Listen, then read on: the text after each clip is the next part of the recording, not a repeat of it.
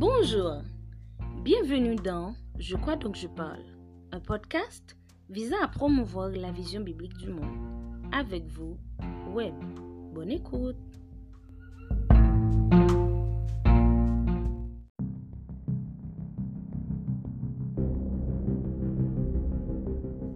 Salut à vous mon ami, quel honneur de pouvoir vous retrouver. Je vais vous présenter un épisode euh, très intéressant et même très surprenant comme titre, La vie dans l'au-delà.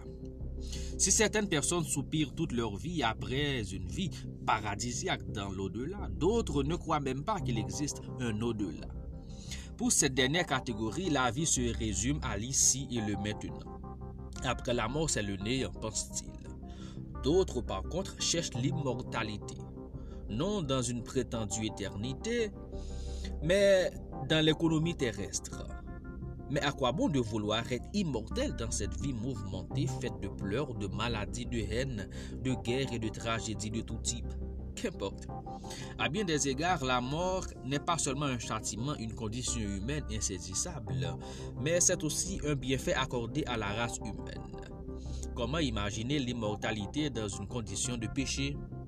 La bataille de l'immortalité étant perdue d'avance, restons focus sur l'au-delà.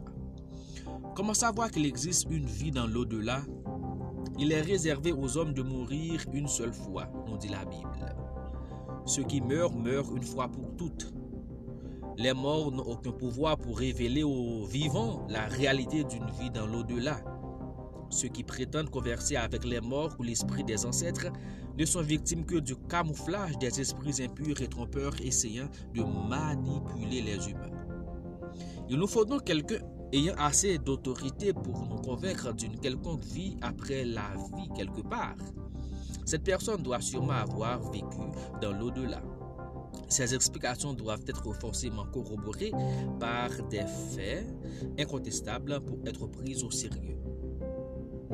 Je connais quelqu'un qui vivait dans l'éternité. En fait, il existait de toute éternité. Il est un jour entré en scène dans l'histoire humaine. Sa naissance était miraculeuse, défiant donc tous les mythes de son époque. Il affirma à maintes reprises, avec une certitude solide comme le roc, qu'il ne faisait rien de par lui-même. Au contraire, il reproduisait fidèlement ce qu'il voyait faire son père là-haut. En dépit de sa popularité grandissante, il rassurait tout le monde que son royaume n'était pas de ce monde. Quand le moment fut venu, il a goûté à la mort conformément à de multiples prophéties qui ont été annoncées à son sujet. Il est descendu dans les régions inférieures de la terre. Dans l'obscurité de ces trois jours, il a vu certainement des choses. Il a conversé avec des morts vivants et leur a prêché son message. Il n'a pas révélé dans quel état étaient ces créatures humaines. Après trois jours, il est revenu d'entre les morts avec un éclat éblouissant en grand vainqueur et conquérant de tous les temps. Pendant 40 jours, il a discrètement partagé avec les siens ses expériences dans l'au-delà pour leur donner une espérance vivante. Des éléments bibliques et historiques confirment qu'il était effectivement mort et effectivement ressuscité. Au moins lui, nous pouvons nous fier à son récit.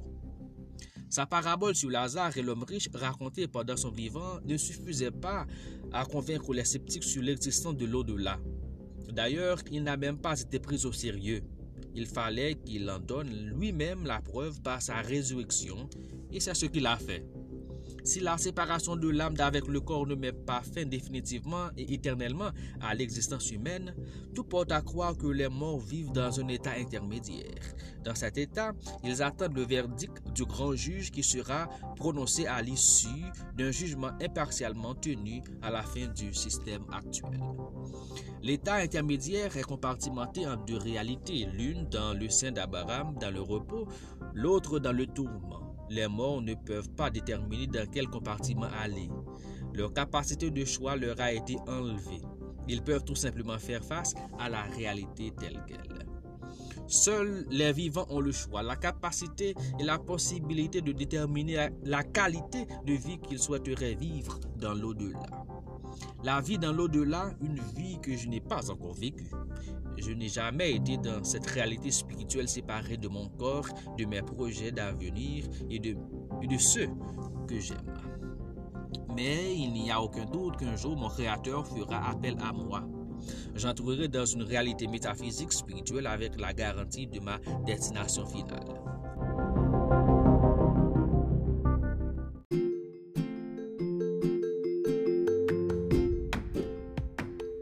Pour la vision biblique du monde avec Web.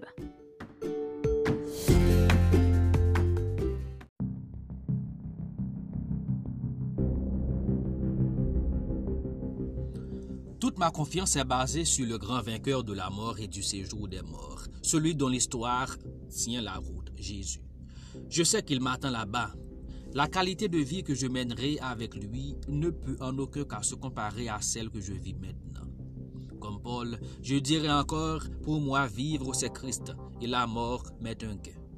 Peut-être qu'étant là-bas, j'aurais aimé retourner sur terre pour essayer de convaincre les plus incrédules de la vie dans l'au-delà. Mais hélas, je n'y pourrai pas alors qu'ils écoutent les prédicateurs vivants.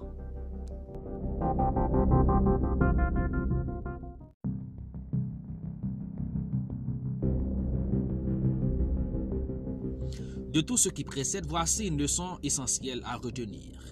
Il nous faut quelqu'un ayant assez d'autorité pour nous convaincre d'une quelconque vie après la vie quelque part. Question de réflexion, Imaginez que vous vous retrouvez dans l'au-delà dans une ambiance de félicité et que vous avez le droit de formuler à Dieu une seule demande. Quelle serait cette demande? Voudriez-vous maintenant faire cette prière avec moi? Seigneur Jésus, toi le grand vainqueur de la mort et du séjour des morts, je te glorifie. Grâce à ton triomphe sur la mort, je n'ai plus peur de la mort. J'ai la certitude qu'après ma vie d'ici-bas, je serai pour toujours dans ta présence glorieuse. Je te prie de te servir de moi pour proclamer ton message d'amour, de joie et de paix à ceux qui ne sont pas prêts à entrer dans l'éternité de la paix. Je te prie ainsi au nom de Jésus. Amen.